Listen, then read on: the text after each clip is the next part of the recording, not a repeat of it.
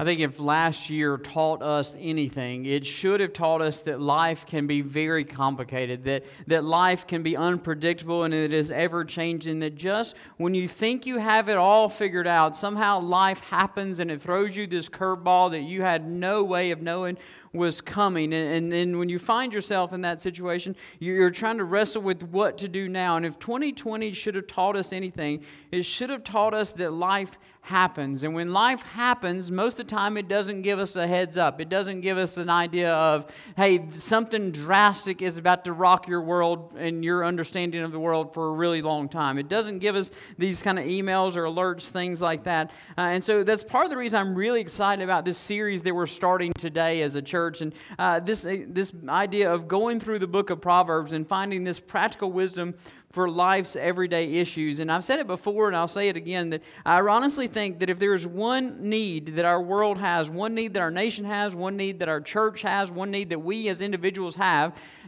probably one of the greatest things we need is biblical wisdom. Biblical godly wisdom is the greatest thing that I think we need. And not just wisdom get us through everyday life, but wisdom that can really stand the test of time, even in these unprecedented, unpredictable, chaotic times when life throws you that curveball. And we need wisdom to know how to navigate those kind of things. And so I'm excited about this series, and I honestly feel like that as we work through this book and the book of Proverbs, it's going to take us a long time to do it. And I know many of you are participating with us in the Proverbs Challenge. We'll talk about that in a little bit. But as we work through this book, I have this feeling that if we will follow the wisdom of this book, then 2021 will be a much better year than 2020 was. Maybe not just for you as an individual, but I would say that if we as a church or we as a nation and we as a world would follow the wisdom of Proverbs, that we'll find that 2021 will be the greatest year that we've ever had. And not just because I think that I'm optimistic, and I usually am, I'm always looking forward to the next year, but I really think that if we will do this, if we'll follow this wisdom and not despise it, which is what we'll look at the end of the text today, then we're going to find some great things happening in our lives. We're going to find that we know how to navigate these unexpected curveballs that life throws at us. So if we're going to start with this idea of building hope, if we're going to have any hope of building this life of practical wisdom, then we got to start somewhere. And the best place to start is with this solid foundation, these foundational questions. And so today, we're going to look at the foundations of biblical wisdom. And we're only going to make it through the first 7 chapters of Proverbs. And honestly, we could make it through the first 3 or 4 and probably be sufficient. But we're going to make it through the first 7. And we're going to ask some of these very foundational questions like, what is biblical wisdom? Where does it come from, and who actually needs this biblical godly wisdom? And now that we've and those sound like simple questions and easy questions to answer, but if we're going to build our life on this, then we got to start there. We got to build this foundation, and it's got to be solid. So if you've got your Bibles, go ahead and turn with me to the very beginning of the book of Proverbs, chapter 1, verse 1, and that's where we'll start. Now, I'll go ahead and tell you kind of the outline of where I think we're going with this, is that typically when I preach through a book, I start at the very beginning, and I go verse by verse all the way through the end of it, okay? Now, Proverbs isn't like any other book, right? I'm just going to go ahead and tell you. Sections of it work really great. So for the first probably 9 chapters or so, that's what we're going to do. We're going to start at the beginning. We're going to work our way through those, not necessarily verse by verse, but kind of chapter by chapter. And then, once we get into kind of the middle sections, we're going to do it more topically. So, like, we'll spend some time talking about the Proverbs that deal with money and the Proverbs that deal with marriage. And we'll do it by topic, because when you get to the middle section of Proverbs, you guys that are reading through the book, you'll figure this out. When you get to that middle section, man, it's just like these whole bunch of sayings that really aren't connected to the one above them or the one below them, and you just have to connect them some way. So we're going to do it kind of topically in that middle section. But we're going to do some great things. We're going to have some great study going on, and we're going to gain some biblical wisdom as we go through this book. So I want to go ahead and start us off in chapter 1, verse 1, and we'll read down through verse 7. Verse 1 says, "The Proverbs of Solomon, son of David, king of Israel, for learning what wisdom and discipline are, for understanding insightful sayings, for receiving wise instruction in righteousness, justice, and integrity, for teaching shrewdness to the inexperienced, knowledge and discretion to a young man. A wise man will listen and increase his learning, and a discerning man will obtain guidance. For understanding a proverb or a parable, the words of the wise and their riddles." Verse 7 is probably the key verse of the whole book of Proverbs. Simply says this: "The fear of the Lord is the beginning of knowledge. Fools despise wisdom and discipline." Let's pray together. God, I thank you so much for who you are. I thank you that you have opened our eyes through this book, and you're going to continue to open our eyes through what you have already given us. And so, God, I pray this morning that you do exactly that. I pray that we are here to present ourselves either in person or in spirit as a sanctuary, God, for you to come in and for you to fill up. So, God, that you can open our eyes and we can be ready to receive what you have for us in this book of wisdom. God, I'm praying for this series. I'm praying for this text today and throughout this whole book. God, I'm praying, God, this isn't just academic. This isn't just intellectual, God, that this isn't just something, yeah, we did that. We read that book. And God, I'm praying that this is something that changes our life.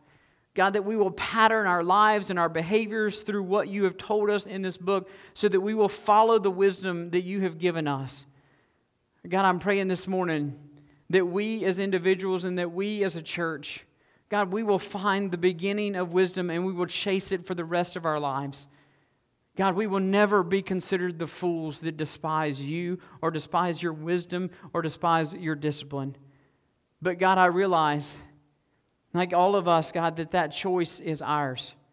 It is ours as individuals. It is ours as a church. It is ours as a nation. It is ours as a world. And so, God, I'm praying this morning, God, that we will choose wisdom. God, I'm praying this morning that we will choose the words that you have given to be a guide for us, to be a light for us, to be the direction that we take. God, I'm praying that we will find this practical wisdom that we can apply to our everyday life. God, that we can find this practical wisdom that we can apply when the world falls apart. We can stand on this solid wisdom that you have given us. And so, God, I pray this morning that we will start with the very basics. We'll start with this foundation of what this is and what it looks like and what we should be striving for. And so, God, I pray that even now in this moment, you are speaking to us. God, that you are giving words to us to hear your truths. God, that we will leave here changed, knowing that we have started a work in us. God, that it will direct our path from this moment on because we have chosen to fear and respect you above all else. Father, in Christ's name we pray. Amen. When I got out of college, I started what most college graduates do. I started looking for a job. And so my goal was to be a science teacher. That's really what I wanted to do and what I thought God was directing me to do. And so I started what everybody does. I started filling out the applications, and I started getting some phone calls and doing some phone interviews. And the phone interviews sometimes landed to in-person interviews. And there was one principal that I interviewed with, and it's the principal that eventually hired me. But I will never forget this interview as long as I live, because it was one of those, it was just almost scary because you realize what was writing on it. And so this interview started like every other interview. He invites you in, you go and sit down in his office, and he's on one side of the desk and you're on the other, and he's just going over some things and asking you questions and what do you think about this, or how would you do this? And so then we sat in his office for a little while, and he looks up at the clock and he realizes what time it is, and he said, "Well, I've got to go do lunch duty now. And so if you'd like to, you're more than welcome to walk with me and stand, and you can see a little more of the school, and you can stand in the cafeteria, and we can continue this conversation if you'd like to." Now, I'm no idiot, okay? I know that when you're in a job interview and somebody invites you to lunch, you go to lunch with them, okay? Even if it's to go do lunch duty, I know that you do that. So we did. We went, and we stood in the cafeteria, and we stood there, and we were watching all these students get their lunch and eat their lunch, and so I got to do lunch duty even before I was officially hired there to do lunch duty, and I had to do it lots of times after that, but it was kind of fun because, like, he would say, "Hey, look, those kids over there, what should you do about that?" And so I'd have to go over there and talk to them. They just kind of looked at me like, "Who are you, and where did you come from? We don't even know you." And so I did that. And then as we stood there and as we were talking to each other, he was telling me some things that were going on in the system, in the county system, and things that are going on in the school, and asking him questions about that. And this is the great part of the interview. And then he said, "Well, there is one controversial thing that's going on in our system right now." And I was like, "Oh, we're going to get the good stuff here. Like, this is I'm going to get the dirt going on right here." And so then I said, "Well, what are you talking about?" And he said, "Well, this year, our county has missed so many days of school, either because of snow or floods or wind or for some other reason. We've had to cancel school so much more this year than we have in years past. And so the Board of Education and the county office, they are trying to figure out how to make up all these missed days of school. And so when I was a kid, the way you made up missed days is you had to go on like into the summer, or you missed spring break, or we even had this crazy thing called Saturday school a couple times where you had to go like for a few hours on Saturday. And so that's what we had to do. But for this county had missed so many days, they were trying to figure out how to make up all these days. And so instead of applying for a waiver and saying, hey, state, can we have a couple days excused, or adding days to the calendar, they came up with a different solution. And their solution was that they were going to divide up the time that was missed into 15-minute increments, and they were going to add that to the end of each day. Okay, so each day of school was going to be extended by 15 minutes. So instead of getting out at 3 o'clock, you were now going to get out at 3:15. And so you're going to make up days' worth of instruction in 15-minute increments. And this is what he explained to me. And so then this is the part of the interview that I won't forget, because this is the part where he looked at me. And by the way, this principal was very tall, and he looked down at me. And he explains this situation to me. And then he gives me this question. He says, what do you think about that idea? Now, he'd already told me this was controversial, but he didn't tell me which side he was on, okay? So here I am wanting a job, and I'm smart enough to know, go to lunch with the man, but I'm not smart enough to figure out at this point, like, I was supposed to read something into this question that I didn't pick up on, okay? Because I don't know, and I realize that at this way, the moment this question, my answer to this question, could determine if I'm going to get this job or not. And so he's sitting there looking down at me, and I looked at him, and I was like, well, I'm going to be honest with you, sir. I don't know that is the wisest way to make up a school day. I don't know that that's the best option, because I think it would be really hard for me as a teacher and for kids to kind of take a whole day's worth of instruction and section it out in these 15-minute increments. And I think there may be a better option that maybe somebody should have looked at, and maybe that was the only one, but I don't know that was the best option.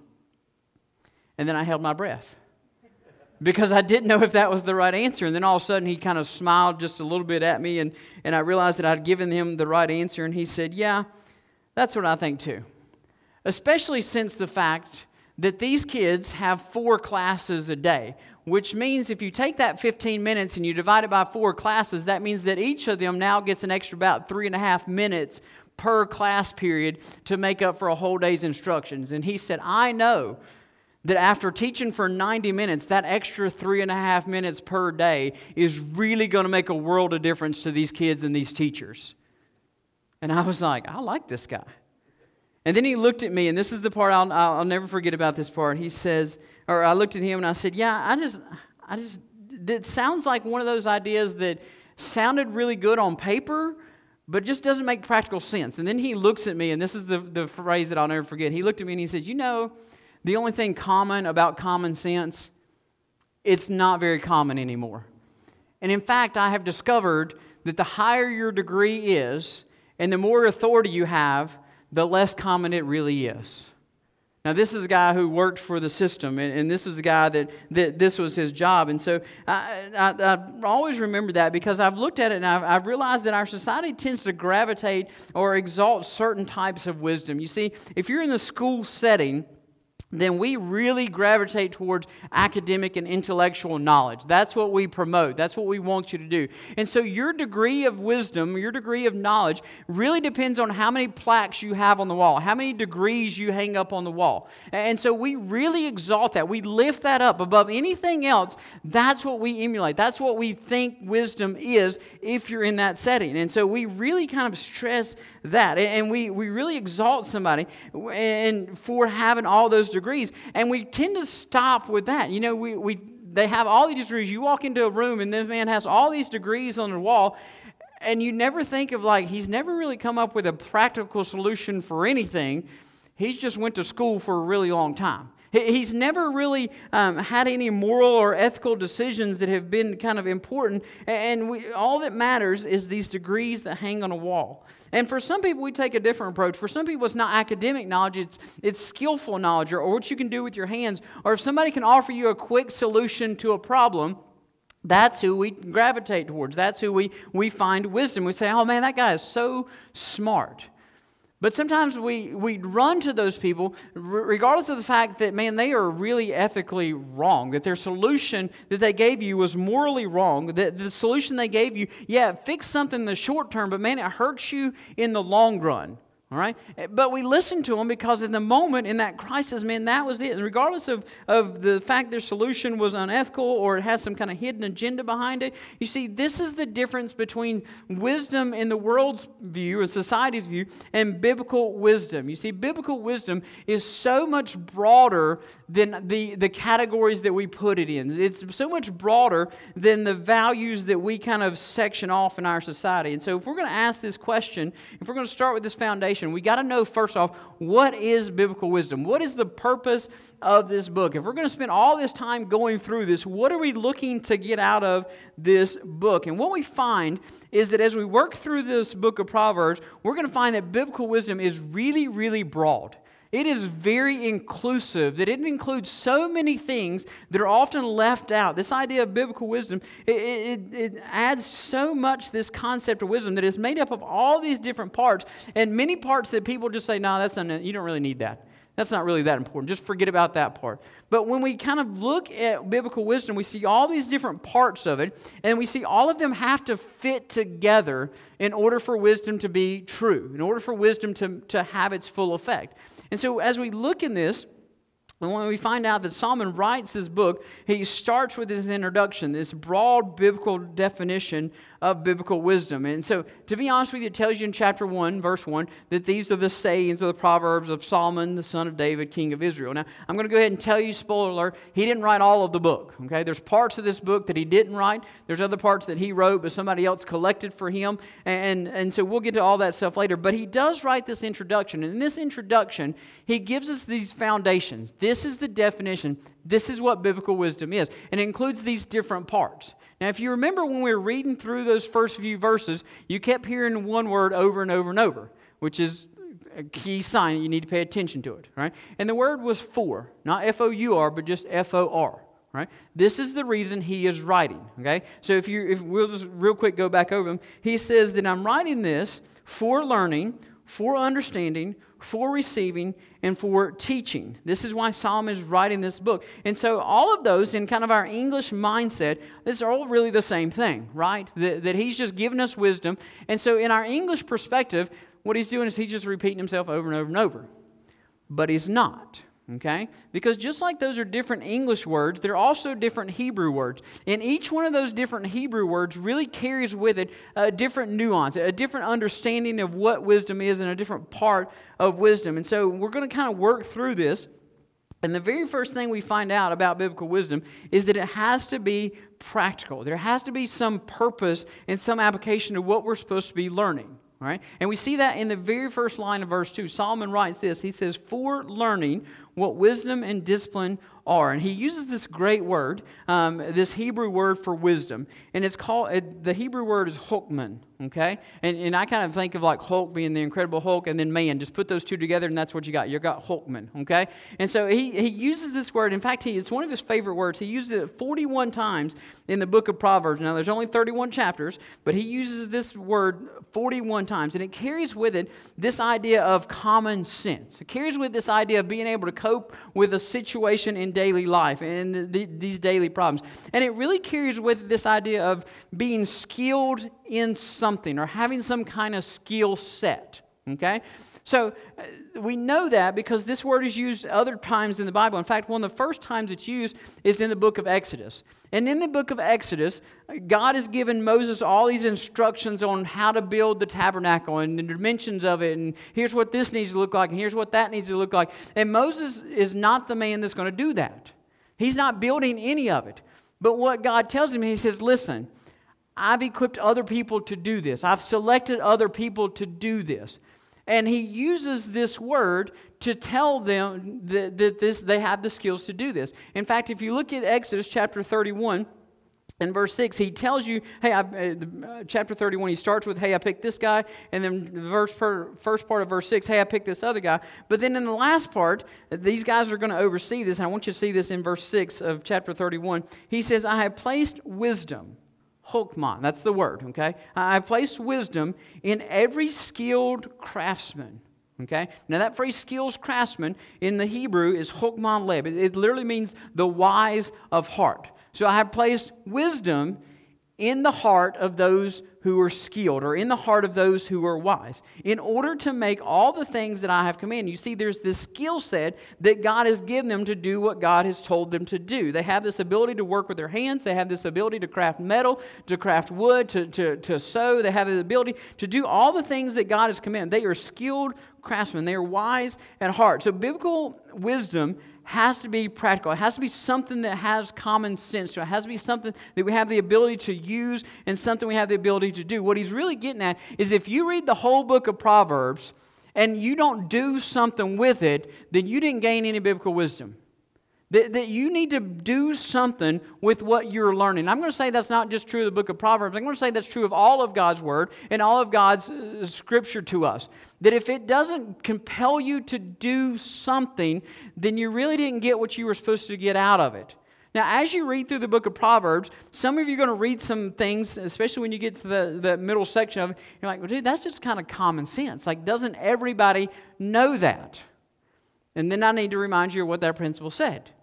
The only thing common about common sense is that it's not very common. You see, what may be common for you may not be common for everybody else. Okay, let me give you this idea.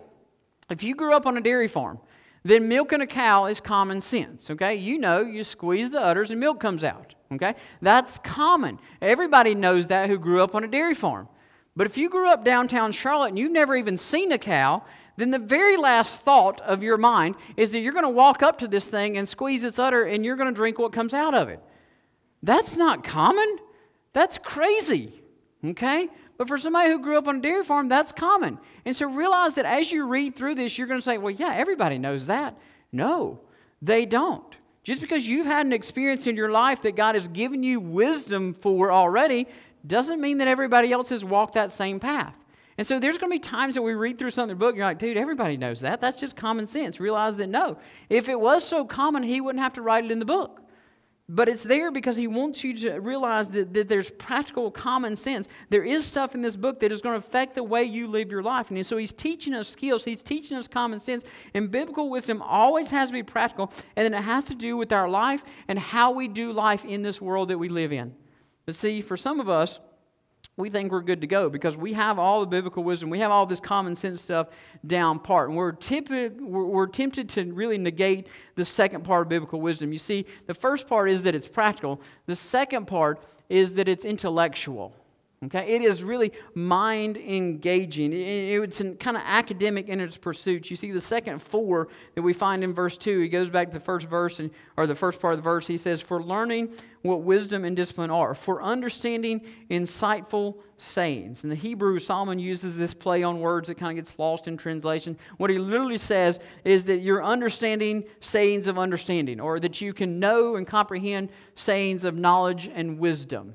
Okay, so he uses kind of the play on words there that we don't really get. And so understand that when we get to biblical wisdom, what he's saying is there are people that came before you that said some really smart stuff. And you need to pay attention to that.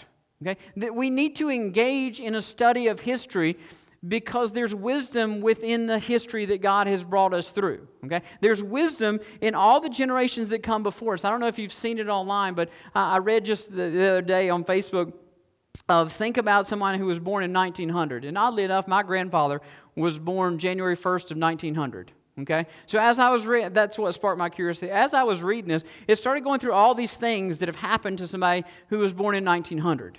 Right? By the time they were 11 or 12, the world was in World War I. By the time they were 18 and 19, there was this global pandemic that was stretching the globe and killing millions of people. By the time they were in their 40s, they'd already been plunged in, or in the 30s, they saw Nazism come to its extreme. And in the 40s, they were battling in World War II. And then they come back, and there's all this great stuff going on. And then there's the crash of the stock market before all that. And so all of these things that we think the generations before us never understood, guess what? They've lived through it. Guess what? There's wisdom that they brought. And how foolish are we to think that they don't have lessons to teach us? And so we need to study history, one, because there's lessons in history that we should have learned a long time ago that we didn't learn, so we need to go back and pick those things up. We need to go back and say, hey, listen, this was a good idea then, it's probably still a good idea now. Or this was a terrible idea then, probably still a terrible idea now. We have wasted so much wisdom by writing off the generations before us, by writing off the knowledge and insightful sayings that people said beforehand.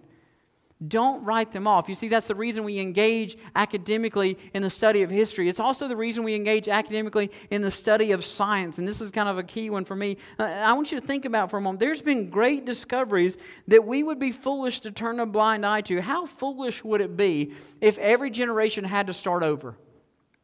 Think about that for a moment. What if every generation was born in the dark and you had to discover light and electricity within your generation? And then when the next generation came, they had to start all over with trying it all again. That'd be foolish. What if every generation turned its eye on antibiotics or all the medicine that we have? Think of how crazy that... What if every generation literally had to reinvent the wheel?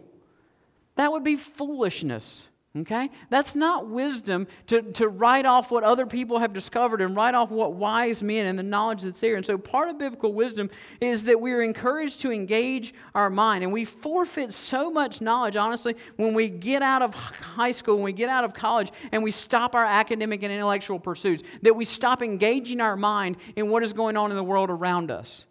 You see, there is things that I read now that I could have read in high school that didn't really mean anything to me in high school, but if I read them now in light of the world that we're living in now or in the age that I'm at now, suddenly they're brilliant. It's so brilliant what they said in the 1900s. Maybe we should go back and listen to them. We forfeit so much knowledge if we don't go to the wisdom that other people have said, because biblical wisdom encourages us to engage our mind and expand our intellect to understand these wise sayings of the past. And so we've got to understand them. That's part of what biblical wisdom is, because biblical wisdom understands that you are shaped by the past. And those wise sayings not only shape your present, but they're going to shape your future as well. So biblical wisdom is practical, it's intellectual, but it's also moral.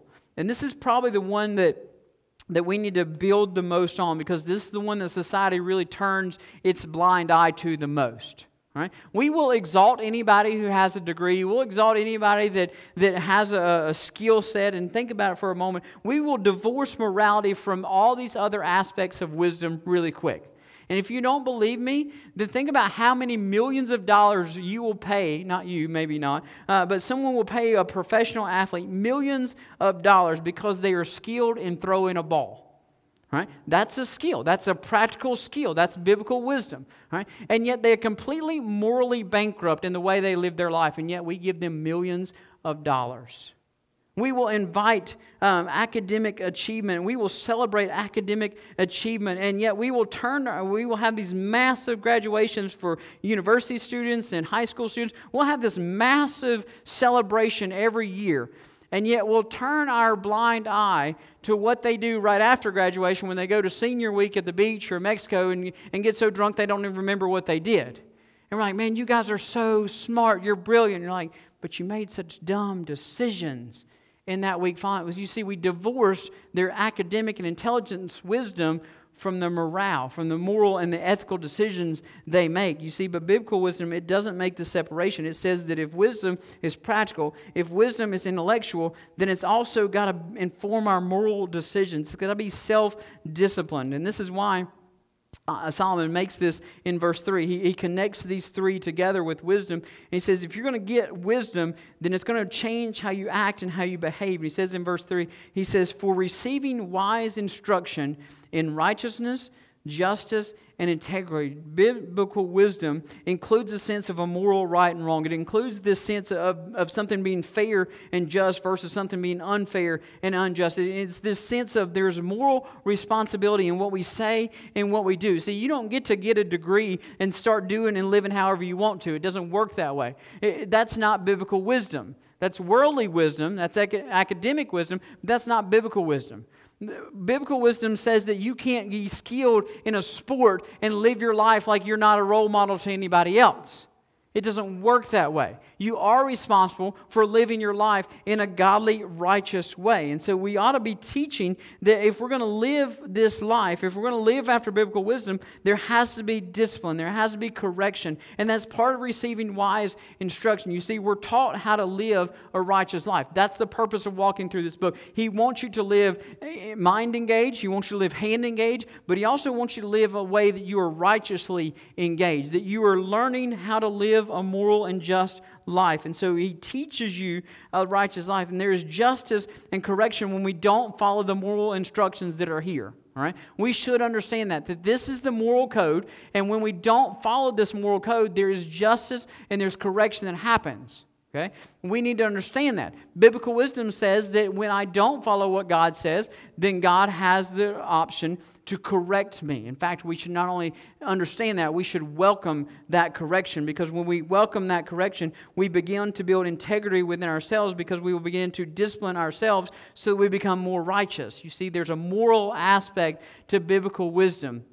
And there has to be, because this last part of biblical wisdom is that there has to be discernment. Biblical wisdom is discerning what is best.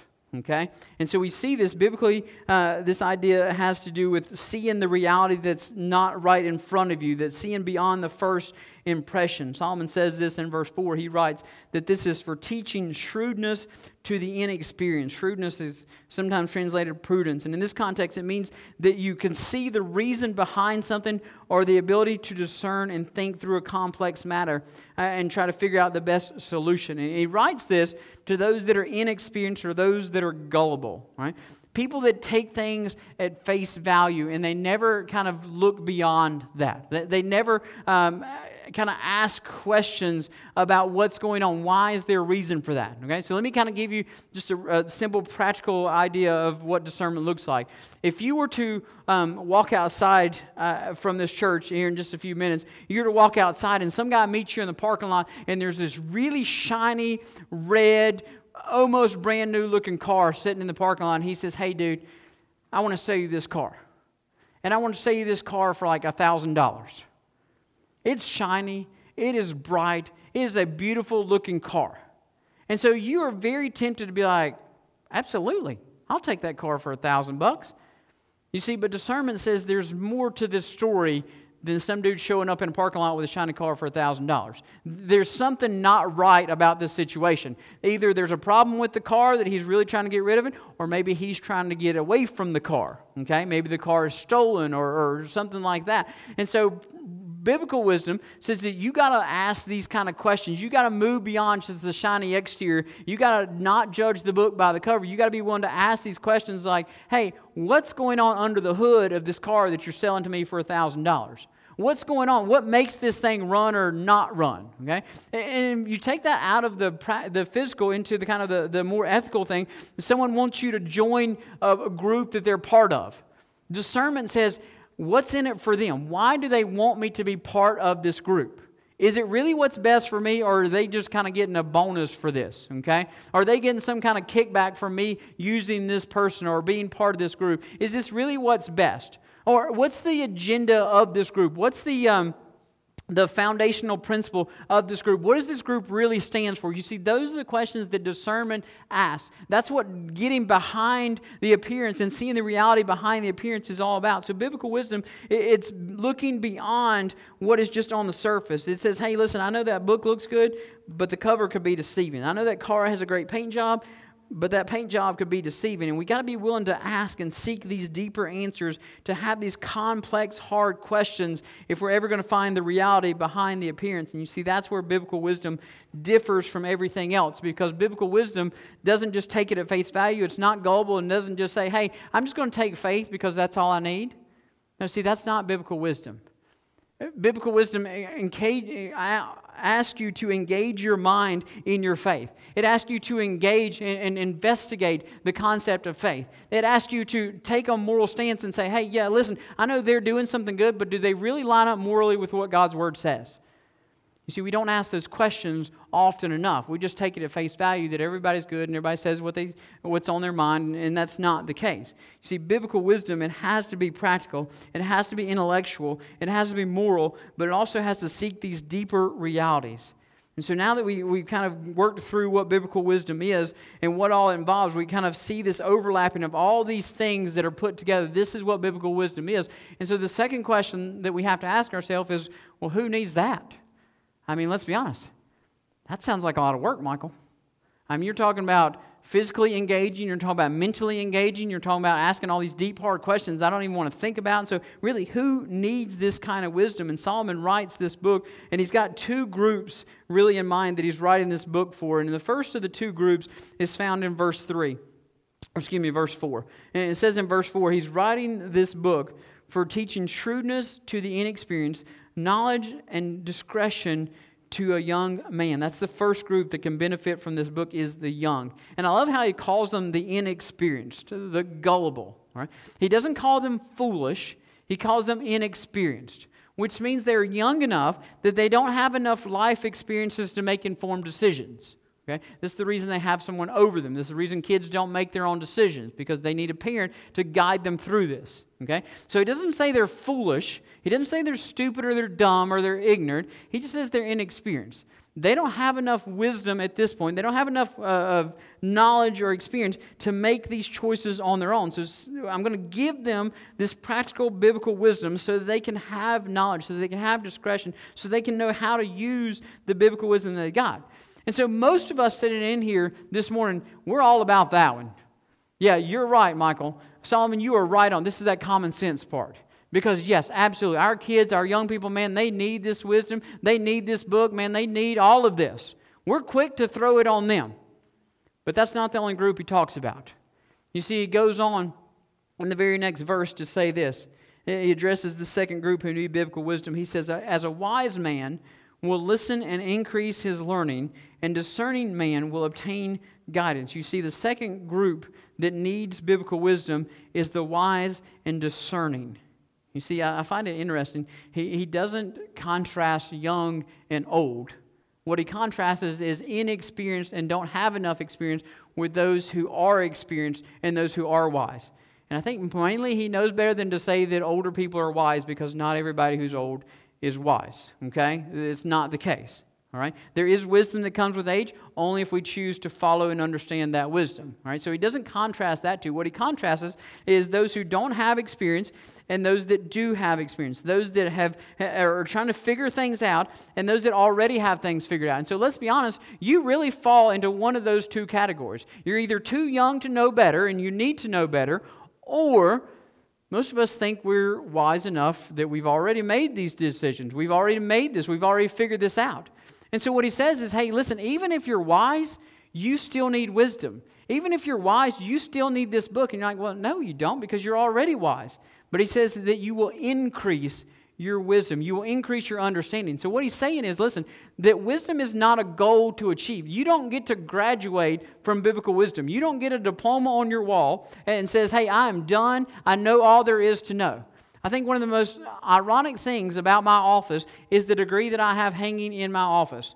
It says I have a master's of divinity, which if you think about, that means I have mastered the divine. That came from a seminary. That's the worst degree ever, okay? Because what I learned about the divine in seminary is that I am so far beyond and so far away from ever mastering the divine, all right? You see, what I learned in seminary is not that I'm wise because I got a degree. It's I'm wise because I continue seeking after the knowledge that is there. You see, that's where wisdom is. It is not that you obtained it. It is simply that you were smart enough to realize that you don't ever graduate. Wisdom is not a goal that you obtain. It's a pursuit that you spend your whole life on. And so if we're truly going to have biblical wisdom, We've got to understand it's not just for young, it's for all of us, that we need to, this idea that we can stop learning. I got to tell you, as a youth minister in a former position and a pastor now, one of the saddest things I see is families that think kids need wisdom but parents don't. One of the worst things that I saw is in youth ministry and children's ministry was kids that got dropped off at church and parents went home. Because you know what that tells your kid? This is only kid stuff. And when you get old, you either know it all or it's really not important anymore. You know what that teaches a kid? That just like Sunday morning cartoons are great, but when you get a certain age, you don't watch Sunday morning cartoons anymore because you don't need them. You got other things to do. You got more important stuff to do. You know, that's what you teach your kids when you drop them off at Awana. That's what you teach your kids when you drop them off at Gospel Rider, when you drop them off or you let them go to church by themselves. You teach them that this is just kid stuff. And that once you get to my age, you don't need this anymore. That you have learned it all, that there's nothing else for you to learn, that you have mastered the divine, if you will. And I got to tell you that nothing is further from the truth. If anybody needs wisdom, it's going to be a parent who's trying to parent a kid in a godly way. In a world that is so ungodly. You need wisdom. And I'm going to tell you, there is no point in your life that you have mastered everything. There is no point in your life that you can come and you say, I've done it. I've learned all there is. I don't need anything else. I'm done. I know all the Jesus I need to know. I know all the godly wisdom I need to know. I'm just done, and I'm going to stop. Now, see, what you need to do is realize that you don't know anything. And you need to keep pursuing it. And when you think you're wise, you're not. The wise one is the one who says, I don't know enough, and I'm going to keep pursuing this on and on and on. And so this brings us to our final question. And this last question we're going to deal with is, if we are the ones who need biblical wisdom, and it's going to benefit us so much, then where do we get it from? And how do we start if it's so extremely important? And what we find in the last verse that we read, verse 7, is kind of the capstone of this whole book, is that where you start your pursuit of wisdom is the single most important thing of all. I read a story this week about this world-class runner that lived in New York, and she got invited to this very elite race in Connecticut. And so she decided, since this was an elite race and one of these long-distance runs, that she was going to do it. She was going to be competing with some of the greatest athletes in the world. And so she was super excited. There was a huge prize on the line, and not just like fame and like almost like a Wheaties box. You were going to get your face on a Wheaties box kind of deal. Like, this was a huge deal. The cash was going to be involved and all these sponsorships. This was going to be big. If you could compete in this race and if you could win this race, this was going to be huge for her. And so she decided she was going to register for this race. So she did it. She registered for the race, and she got the instructions of how to get to the starting line. And so she left New York City, and she started driving to Connecticut, but somehow she got turned around in her direction. She got messed up on the directions, and she got lost. And she didn't know exactly where she was going. She didn't know how to get to where she was supposed to be going. So she did what ladies do when they lose their way. They stop and ask somebody, okay? They're much wiser than guys, because guys will just run out of gas at some point, okay? But she stops at this gas station, and she says, listen, I'm trying to get to this race, that I've signed up for this race, and I'm trying to get to the starting line of this race. It's in the parking lot of a shopping center is what I know. Can you help me get there? And the guy's like, oh, sure.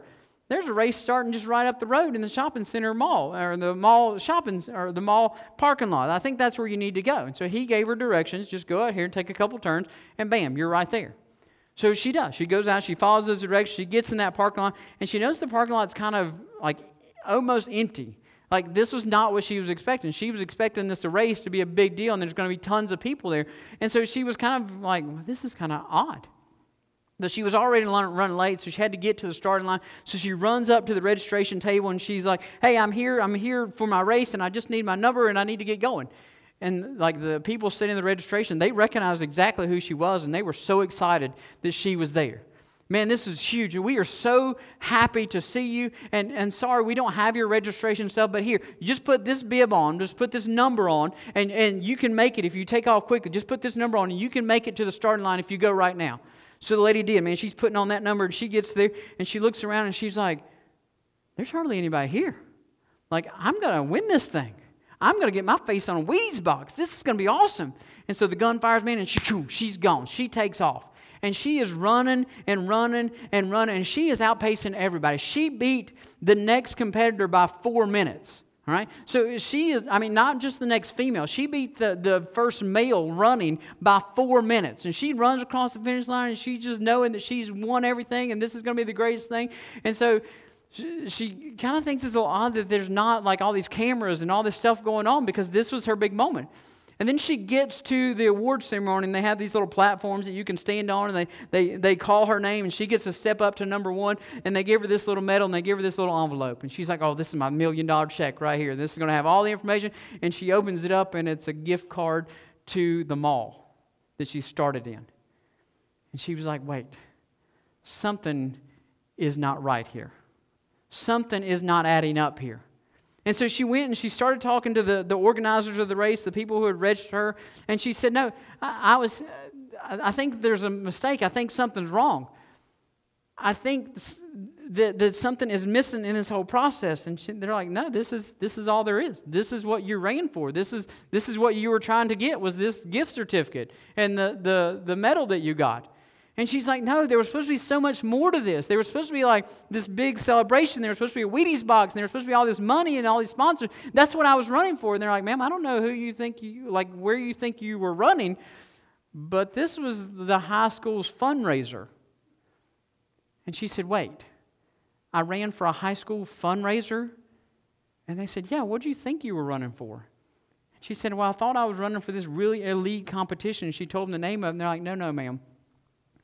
That's about 10 miles down the road in a different town.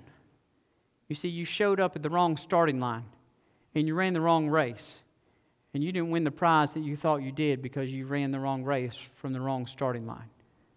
You see, and Solomon very quickly tells us that where we start this race of wisdom is extremely important, because it doesn't just make a difference in our start. It makes a difference in the course that we run and what we get when we finish the race. And he says in verse 7 of Proverbs chapter 1, he says, the fear of the Lord is the beginning of knowledge. Fools despise wisdom and discipline. You see, true wisdom can't come from our human efforts. It can't come from our energy or our ingenuity. It has to start in the right place. It has to start with this fear and this reverence of the one who holds all wisdom. It has to start with the one who created us and holds us in his hand. It has to start with recognizing that he is the source of all knowledge and all wisdom and all understanding. I like how one author put it. He says that what the alphabet is to reading, notes are to reading music, and numbers are to math, the fear of the Lord is what it is to obtain and reveal wisdom and knowledge throughout this book.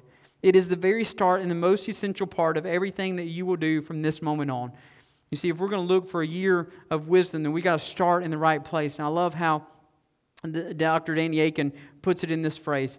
He says that Proverbs is all about beginning wisely and seeking wisdom from that moment on. Proverbs is all about becoming wise in everyday life through a relationship with Christ, through the gospel. It is about living the kingdom that God has always meant for humans to live in this moment now.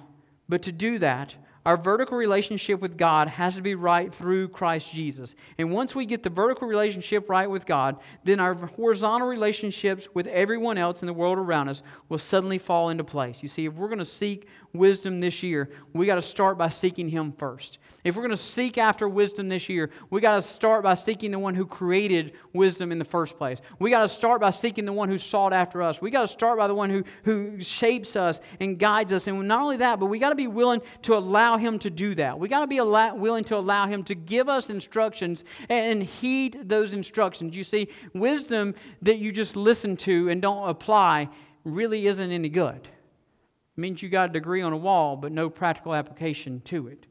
Wisdom that doesn't change your stance and your moral values doesn't do any good. You see, we've got to be willing not just to get after the wisdom and chase after the wisdom. We've got to be willing to let His wisdom guide us and instruct us and even discipline us when we need it. We've got to be willing to lay ourselves down and lay ourselves aside and totally surrender to Him and say, listen, God, we are seeking after wisdom because we fear You and we trust You and we respect You above all else. And so we end with this simple thing. That as we work through this book of wisdom, you've got the choice to make. You either choose wisdom through the fear of God, or you choose to despise Him and reject Him. And it tells you very clearly that there are some that will make the choice to despise and reject Him. There are fools that will despise Him because they don't like His version of wisdom and they don't like His discipline that He brings into their life. And so I want to end this simply with this question.